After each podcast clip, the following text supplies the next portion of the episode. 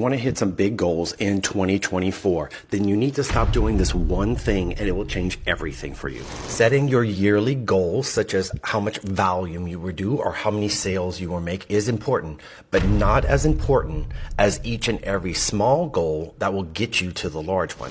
Studies show that people tend to give up throughout the year because it's too long of a period. Too many things happen throughout the time of a year. So what you absolutely have to start doing is setting smaller goals, such as monthly or every six weeks, then stop, reevaluate, did you reach those goals?